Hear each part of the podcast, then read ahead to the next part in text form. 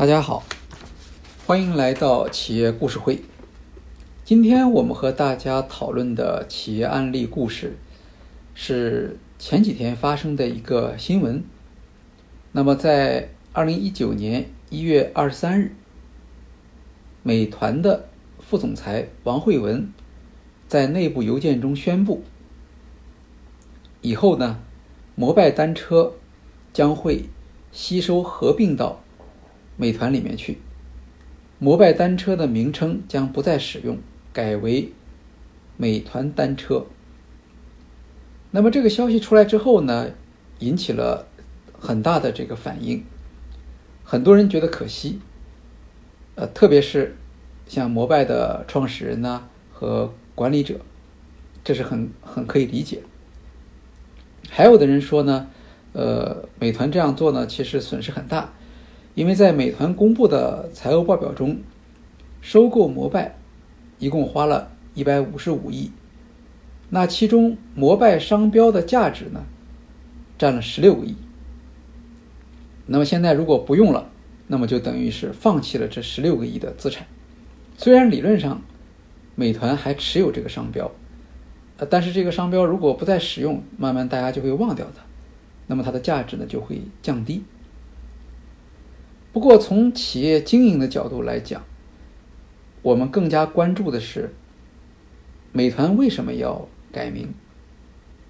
通过把摩拜单车改名为美团单车，他想要获得什么样的结果呢？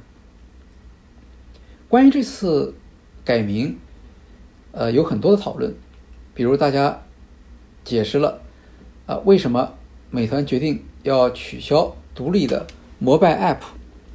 啊，合并入口，也就是说，以后你要是使用摩拜单车的时候，你是要用美团的 app 来使用，那摩拜的 app 呢，慢慢就会取消。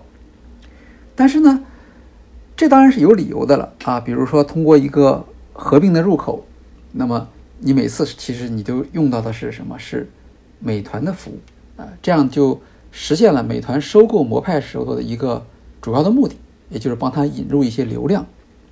可是呢，即使把入口合并了，也不等于必须要改名。难道说只有改名才能把摩拜融入美团吗？或者说，呃，保留摩拜的名称就代表没有能够融入到美团去吗？那我们可以看另一个例子，比如说美团当年和大众点评合合并的时候，那么那时候名称也长期定不下来，呃，当时外面已经有人说它叫做新美大。王兴啊，当时还曾经在内部向员工征求一个好听的名字。那么最后当然相当于是妥协，起的名字叫做“美团点评”，啊，各占一半。现在看起来呢，这是一个各方面都认可的名字，而且点评作为一个 App，目前还在独立的使用。很多人说啊，美团呢放弃了一个。本来很好听，也有美誉度的这样的一个品牌名称。还有人说呢，摩拜一听就是一个国际化的品牌，而美团呢，一听就是一个外卖品牌。那这样的话呢，看上去这个选择不太合理。可是在商言商，如果不是有必须这样做的理由，美团也不会轻易的。去放弃这样一个有价值的品牌，那么哪些因素会促使美团这样做呢？或者说他这样做的理由到底是什么呢？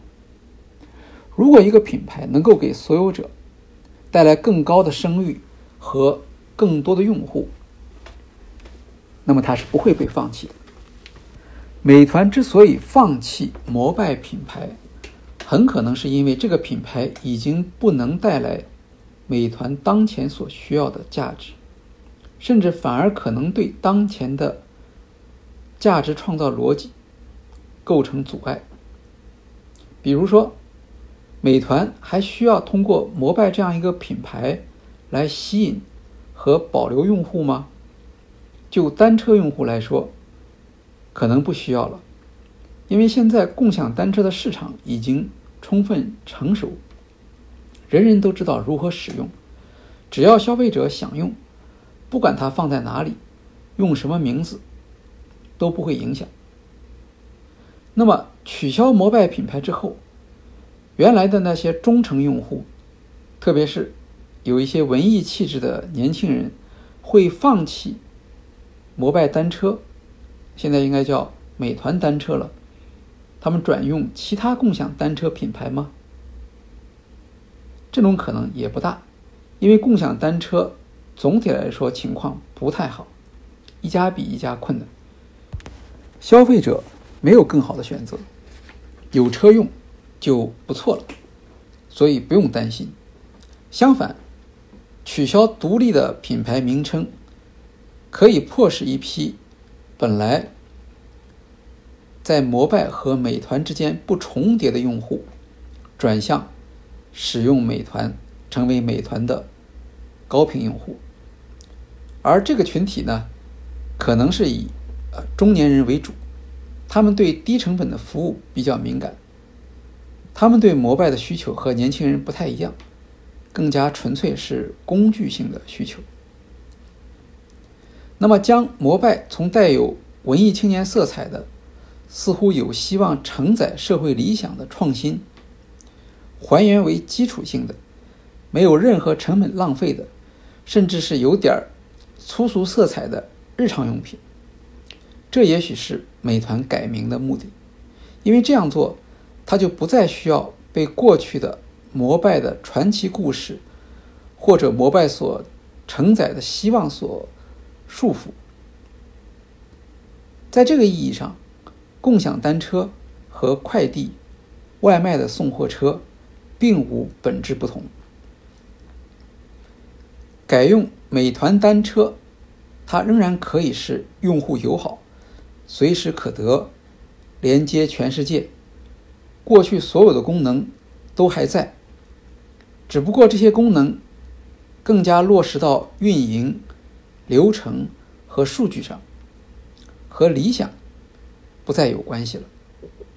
其实未来，ofo 的命运恐怕也是一样的。即便它能够生存下来，也会彻底脱去原来的学生气，变为没有任何个性的通用产品。我们知道，收购摩拜为美团上市做了很大的贡献，但它的亏损非常严重，而且要保持服务质量。大概每三年就要更换一次车辆，财务上的压力非常大。美团如何处理收购来的摩拜，包括他处理时的态度和方法，都受到资本市场的关注。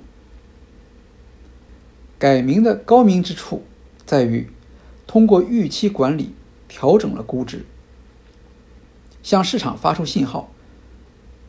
表示美团将采取最严厉的控制手段，比如不排除大量的裁员。许多人，包括摩拜的员工，可能对摩拜寄予了超出产品基本功能的期待。那么这些期待呢，往往与收益不确定的成本支出、资本支出相联系，哪怕只是在沟通上，也会增加。很大的成本，对于提供消费服务的企业，这样的情况对于市场估值是不利的，因为市场预期难以管理，稍有风吹草动，大家就会产生新的想法。如果美团希望有稳定的或者增长的估值，它就必须消除可能由此引起的不确定性。取消摩拜独立的 App，再加上改名为美团单车，就可以彻底的打消各类利益相关人的幻想。例如，在物联网和大数据应用方面，摩拜过去的开支和计划恐怕都会被取消。剩下的基于 LBS。也就是说，以位置为基础的服务，这些项目都会合并到美团现有的项目中。在这个意义上，可以说，摩拜的创业到此终于结束了。今后，它只能作为一款支持美团事业群战略的基本工具留存下来。从二零一九年开始，摩拜早期投放的车辆，大量的都已经经过了三年的使用期，接下来就要开始进行密集的回收。美团在这个时间点宣布改名，有助于它做出下一步的改变，那将是在市场上可以看得见的改变。也许，美团单车将放弃摩拜之前领先于市场的那些醒目的、受欢迎的，但同时也是费钱的特性。美团管理层对摩拜的处理是干净利落的。是最有利于消除不确定性的一种选择。当然，资本市场给出的也是不错的反应。改名的消息是一月二十三日发布，二十四日股票略涨，二十五日美团股票价格大涨百分之九，而当天恒生指数的涨幅只有百分之一点五。美团没有说它如何处理摩拜的。国外业务，在国际市场上，摩拜作为品牌可能比国内市场更有价值。但是在国外，摩拜对美团业务和市场估值没有多大贡献。如果在那些市场上持续亏损，最终恐怕只能也是退出了结。总结一下，尽管通常。在并购发生之后，并购方通常倾向于取消被收购的品牌，但品牌的名称在并购之后是否保留，主要取决于这个品牌能否持续创造独立的价值。好，今天的企业故事会就和大家介绍到这里，谢谢各位。